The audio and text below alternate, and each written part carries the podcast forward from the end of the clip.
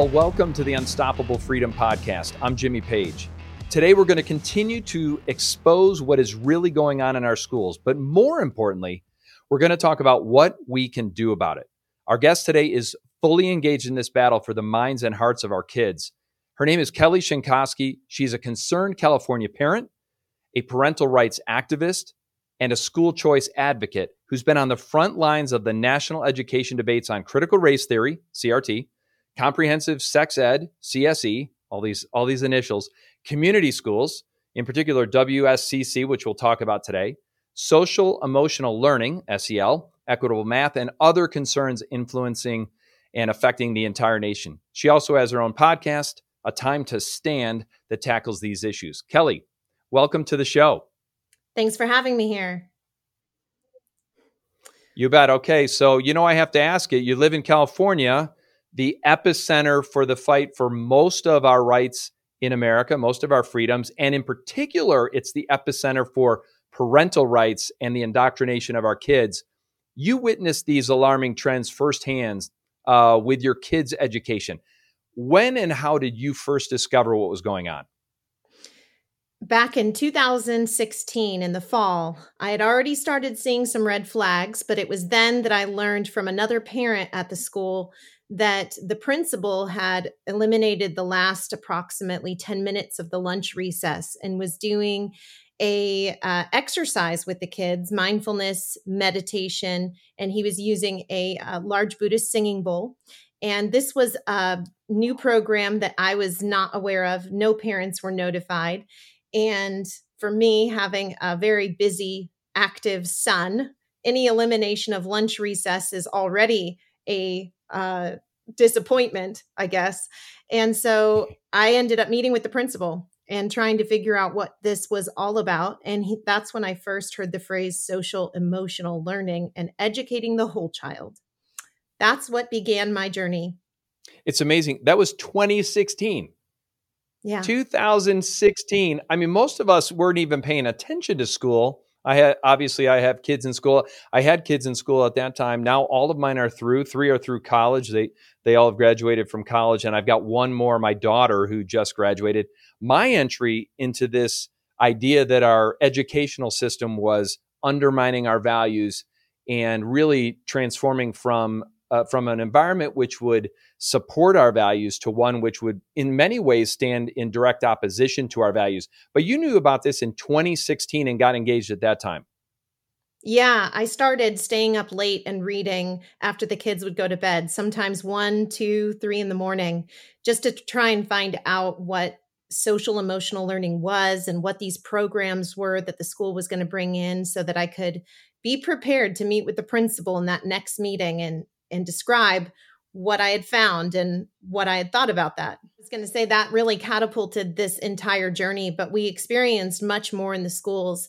And especially once we learned the sex education had changed in the state of California, that was December 2018. So there was a whole other area wow. of research. Yeah. In some ways, I feel so late to the fight. I mean, here we are in 2022 it does not surprise me, it won't surprise any of our listeners that California was ahead on this dismantling of our educational system. Sorry to put it that way. Um, we've got a lot of friends in California that are on the front lines, and you're getting some wins. But what I love is, you know, you immediately went into research mode. Hey, I need to figure out what's going on. And then you met with the principal. In those early days, 2016 and 2018, when you're meeting with the principals, uh, what what was were those conversations like? Did did you feel like you were making any progress? You know, uh, I wasn't really quite sure about progress, but I was certainly presenting information that the school was not aware of, and it was very apparent that they had not done their homework before implementing these programs. And the first mm. uh, I had researched was called the Tapping Solution. Another program I researched was called Mind Up Curriculum, which is actually part uh, with the actress, or at least had been with the actress Goldie Hawn. And I was learning about those programs. Wow. And then I was seeing how many different ways it was implemented in the schools. It wasn't just the practice at the end of lunch, it was these programs and then apps. We had an app that we were told we needed to download from the teacher, and we were just told this was a communication app, Class Dojo but we had no idea this was just hmm. another avenue for not only data tracking but also for the purpose of introducing the kids to social emotional learning there were videos on one side in the classroom that we were not told about that the kids were being shown as young as first grade taming the beast and all of these uh, ideas and so we ended up opting our kids mm. out with the help of a law firm so you had to get legal help from, I think, maybe Pacific Justice, that group. You had to get legal help in order to be able to opt out your children from these programs. Otherwise, they would have had to participate. Is that true? That's absolutely right. But I'm just stunned that that parents need to get legal need to use legal resources in order to opt their children out of curriculum that you disagree with, even on free time. Right, absolutely.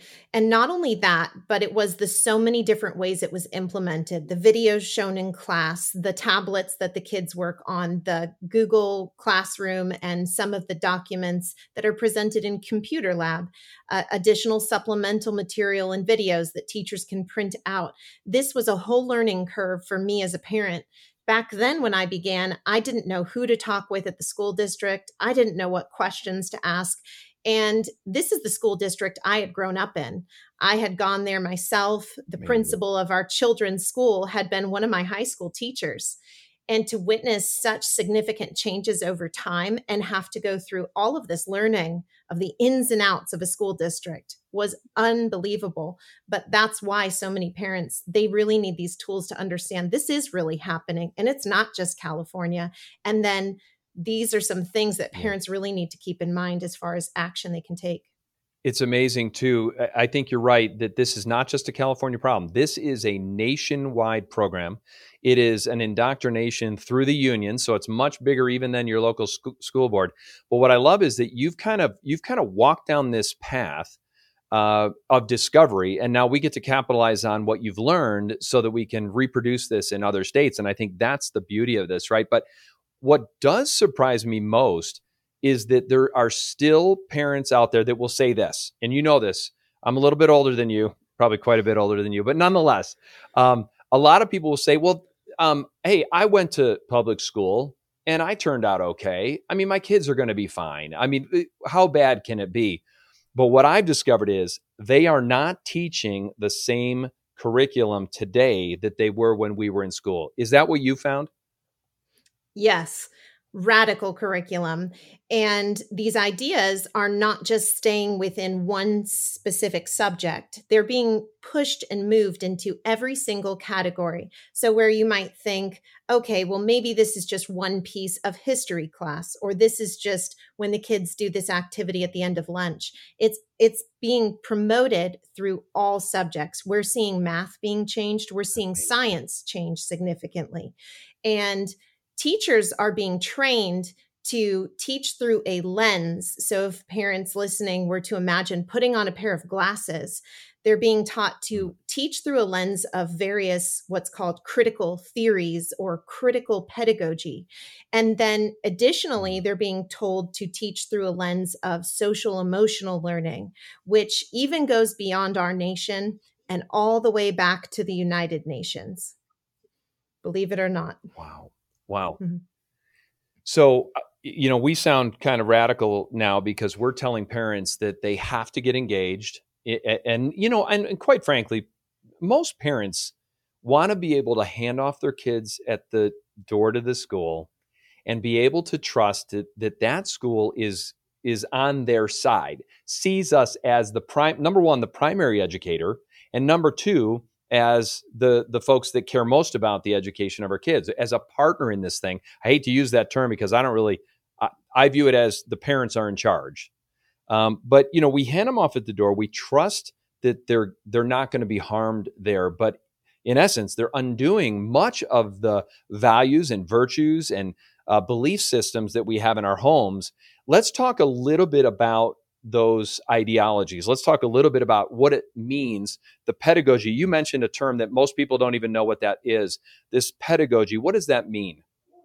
So pedagogy is the art of teaching. It's it's the the way in which a teacher does everything. So it's more important to pay attention to a teacher's uh, way of what their pedagogy is because everything that they do is through that art form or that lens of the way that they teach. And for example, if there's a teacher or a school district that believes in critical pedagogy. A lot of these I recommend uh, Dr. James Lindsay and newdiscourses.com to get a really scholarly understanding of this topic.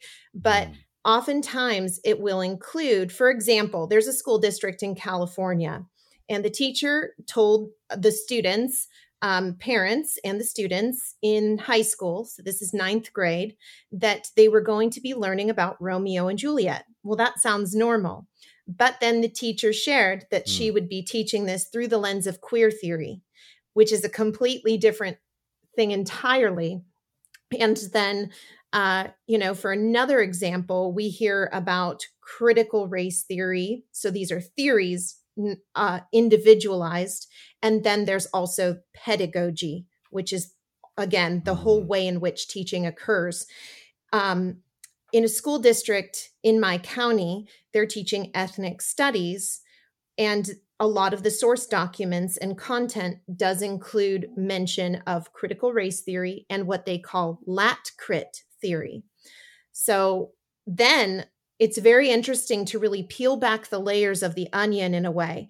The source documents for the ethnic studies class in my county, which is Monterey County, actually includes Foucault, which that's uh, a lot of times that that name is associated with queer theory and the the teaching of queer theory.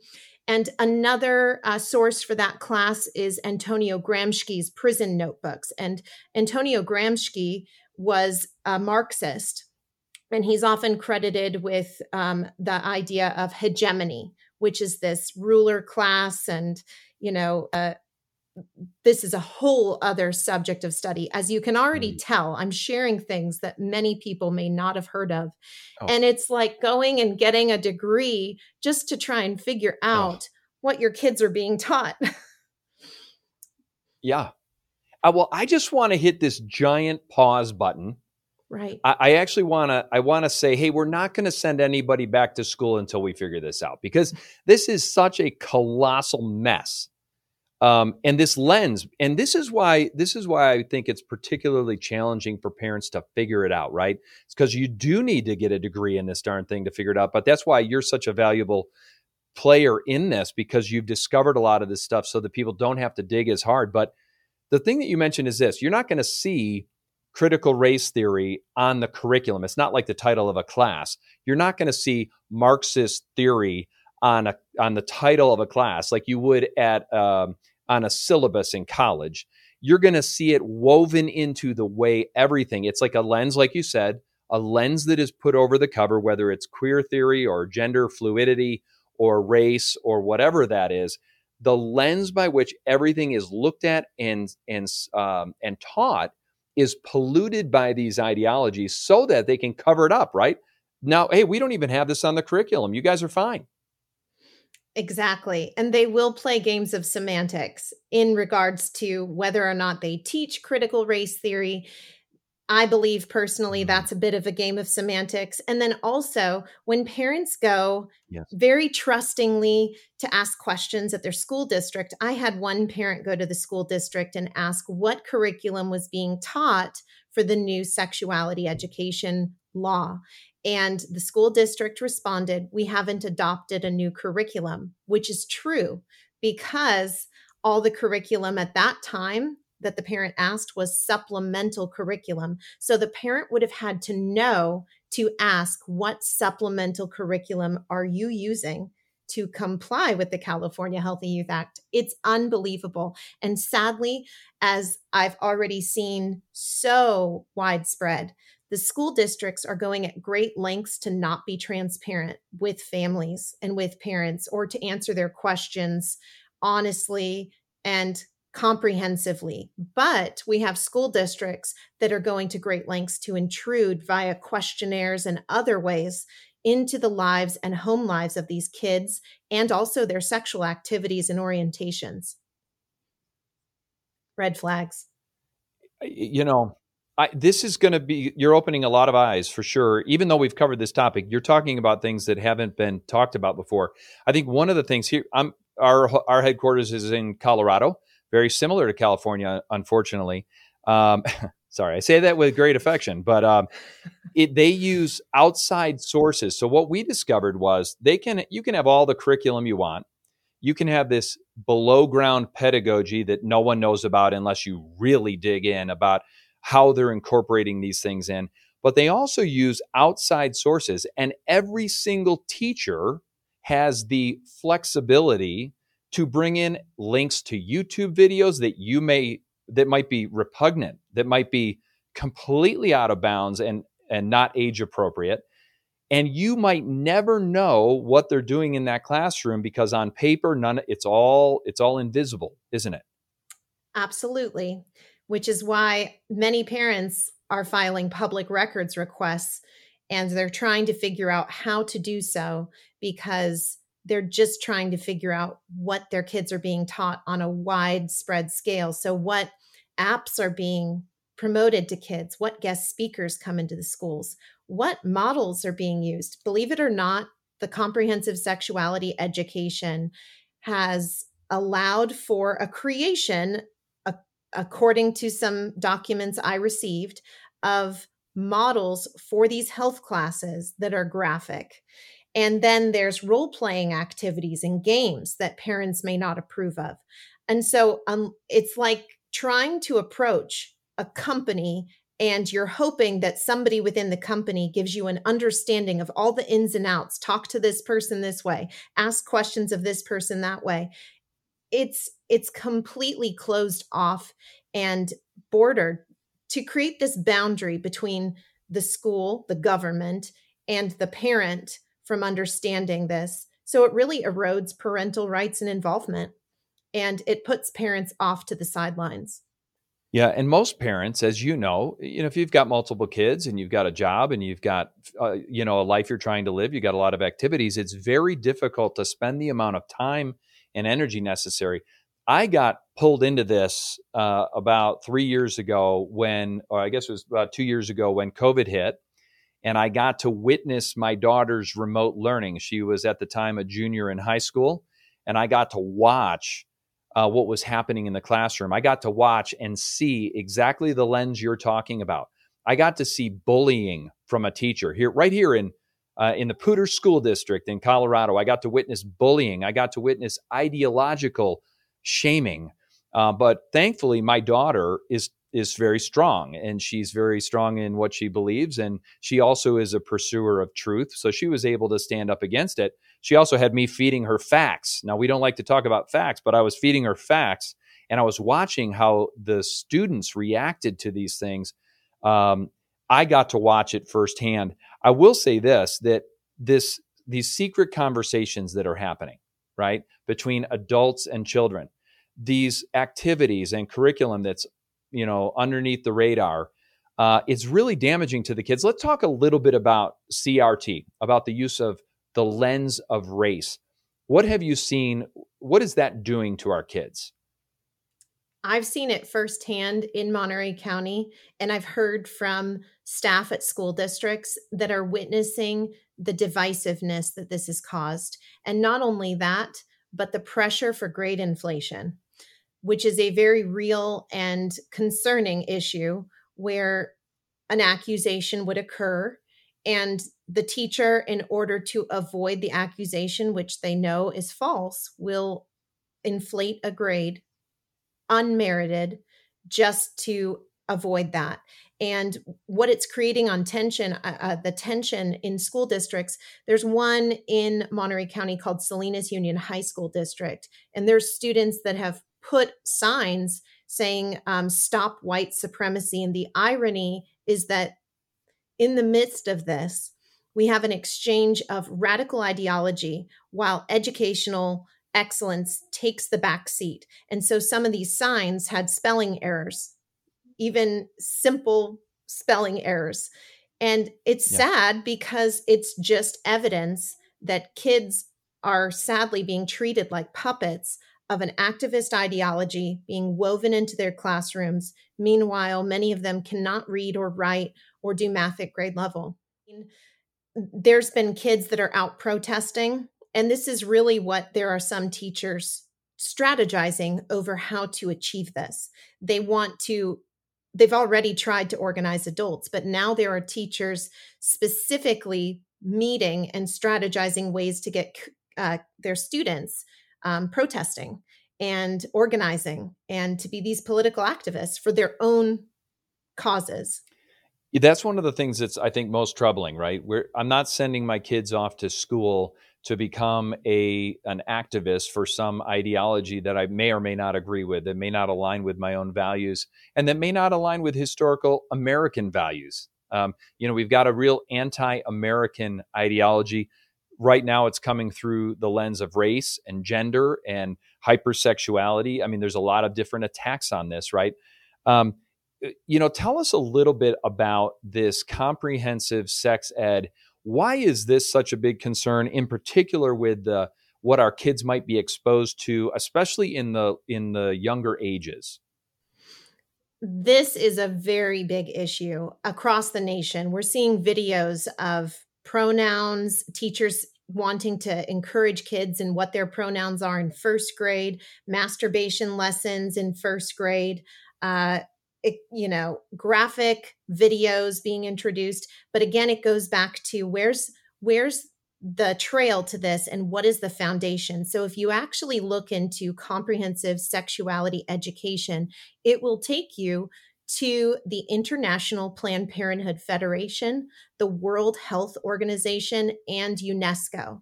And UNESCO is tied to the United Nations. Now, the founding documents of, of this actually describe that a key component is teaching pleasure.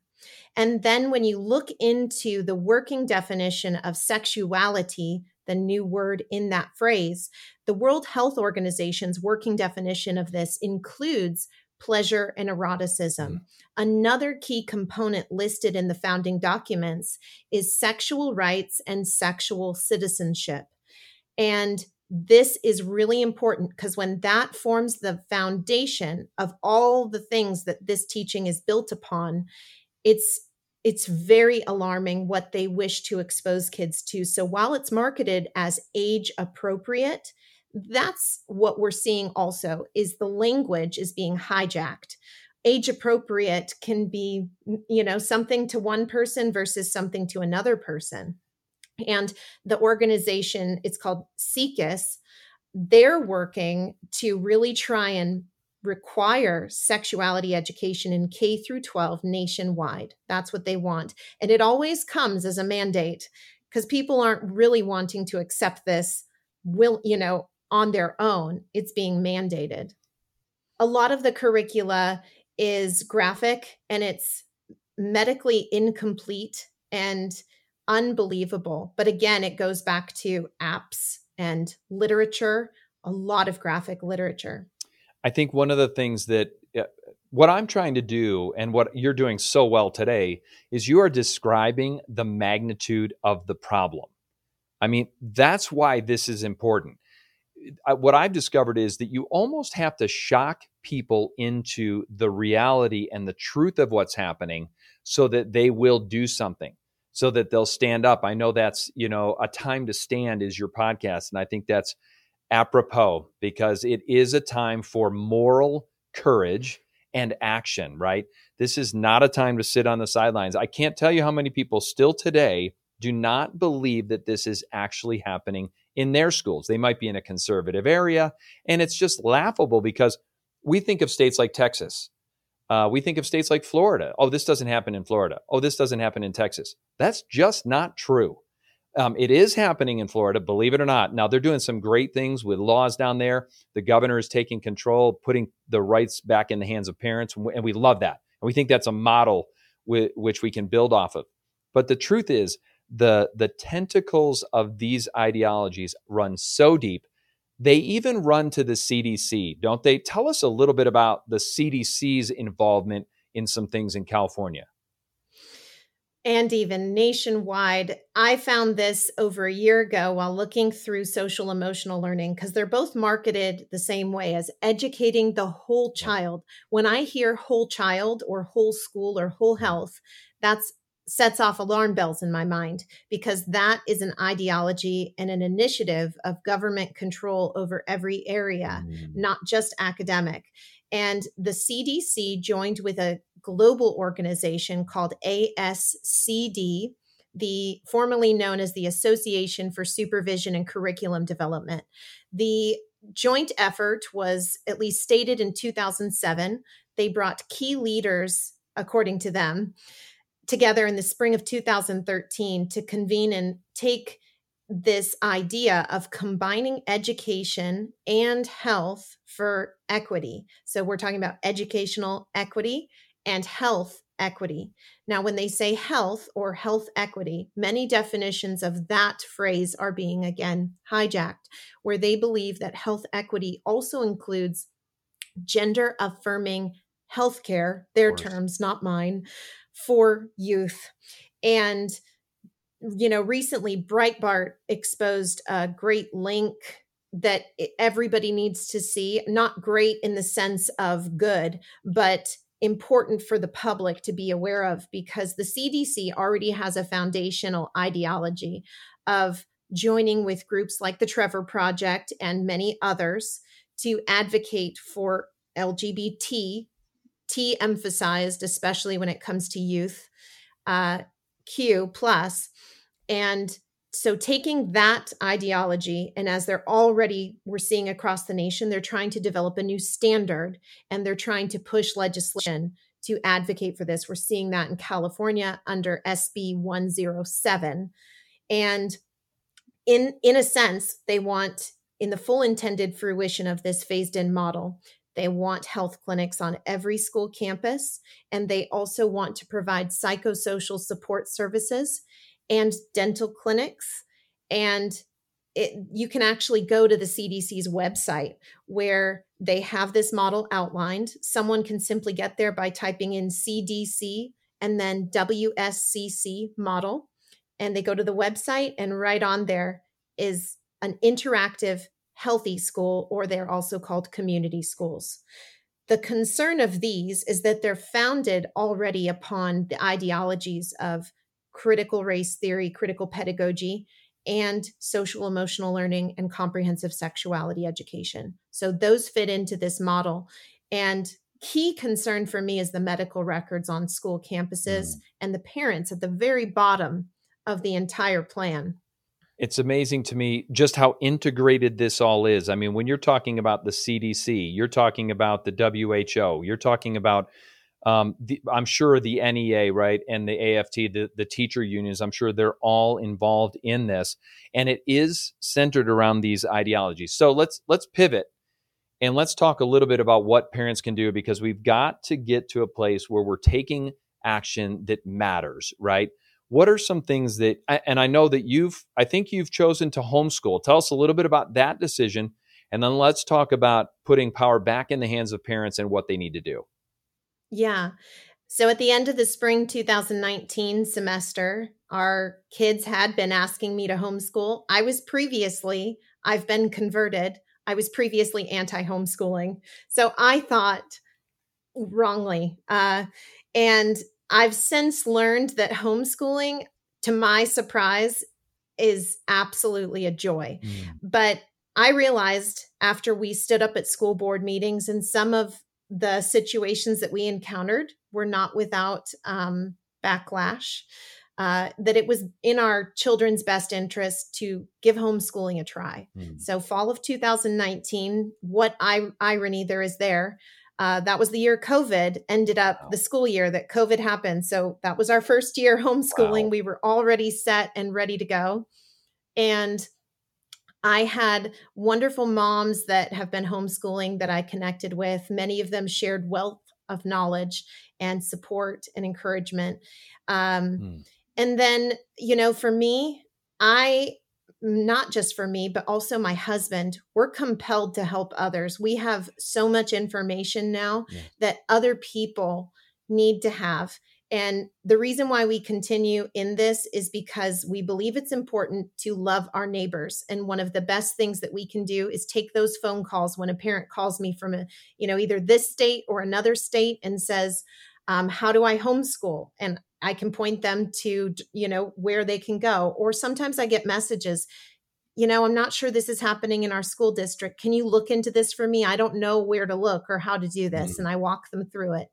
And uh, homeschooling was amazing mm-hmm. to me mm-hmm. because I had grown up in public school yes. and I was seeing something from a whole new light. But I got to see our kids really flourish mm. and their love of learning just still to this day it it is amazing to see it's a blessing yeah well my wife and it is for me too i used to say I, I and i agree right? I used to say that my wife and i homeschooled and then i realized that my wife was really she was the star. I was just kind of the pe guy or field trip dad you know? But we discovered that homes the blessings of homeschooling we we did it in the early years before my wife had some health issues that made us uh, make some other decisions. The blessings from homeschooling to your family, to the health of your family, to the health of your kids, to the support of your value system, life became a little less hectic because you realize you can get a lot done in less time. And it's not it's not as daunting as thinking, oh my gosh, I have an eight hour day of teaching my kids. You can generally get school done in two, three hours and you've got all kinds of room for exploration and other types of learning. Have you experienced that as well? Yeah, it's been so rewarding. Um, it I I love the various curriculums and I love watching our kids just have that light switch moment where they enjoy something new or they get a new concept that maybe they were challenged by previously. And one of the things that I always saddened me when they were in public school is that they did not enjoy reading on their mm. own. And then when they got their new homeschooling curriculum, all of a sudden they were reading in their free time. I remember getting in the van with my husband and the kids were quiet in the back. And I looked back and I realized they both were just enjoying a book in their free time. They weren't told to. And I took a picture of it and I just whispered to my husband, look in the back seat. They're reading on their own. And they still do that to this day. And they're exposed to so much science. We go on field trips and all kinds of things. And truly, it's it's wonderful to see. And I, I really think it's important at this time for parents to analyze you know what works best for their family. Um, there's definitely protections and precautions that they'd want to be aware of you know opting out of all surveys if their kids are in a public school. And i think also um, it is a time for families to just encourage that family environment because that's what I really see is under attack in this country is faith and family yeah. and the individual. And as we're able to cultivate that family and also encourage our children to think, ask questions, be curious, research, and be courageous. Yes. Now, as you said, that is exactly why I chose the name. It is a time to stand. And mm-hmm. sometimes that means taking a risk. But, you know, if we look back throughout history, if we look at the great men who fought for freedom of this mm-hmm. country, we can really see so many people who took great risks, but look what it did.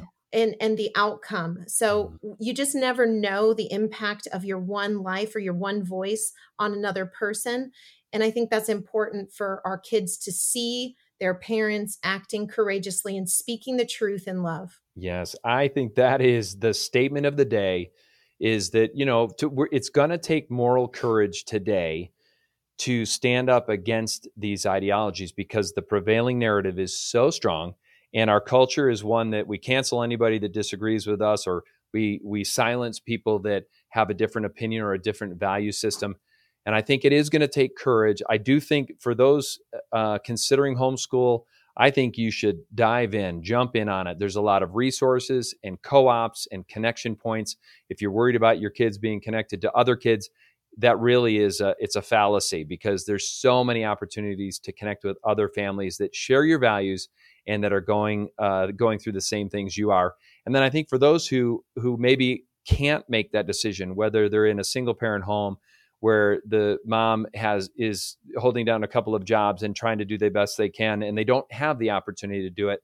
Uh, there are people like you and and millions of others that are fighting for those kids so that they don't have to be indoctrinated into these things. Yeah, and it's important to just stay aware, pay attention to those school board agendas and notes, be aware of the contracts that schools are making. And certainly, um, there's things that are still able to be opted out of. So while you have that freedom to opt your kids out, I know in California, they're starting to take away some of that. But um, if you're in other states, um, pay attention for this WISC model that's one thing that's being slowly phased in. Mm. And, uh, you know, here in California, it's already a $3 billion initiative for these community and healthy schools. So, those are just things to be attentive to. Talk with your legislators. You'd be surprised.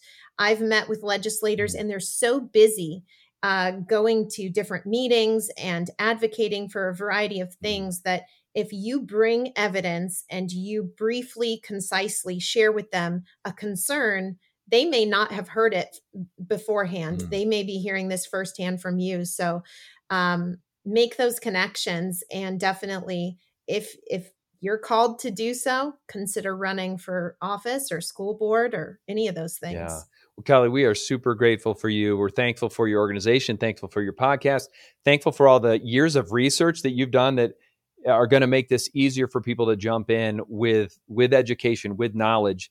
Uh, we're going to connect our audience to all of your resources and your podcast. Super grateful for you. Praying for your work. Praying for uh, huge success as we continue to try and protect our kids. Thank you. You bet. God bless you. God bless you too.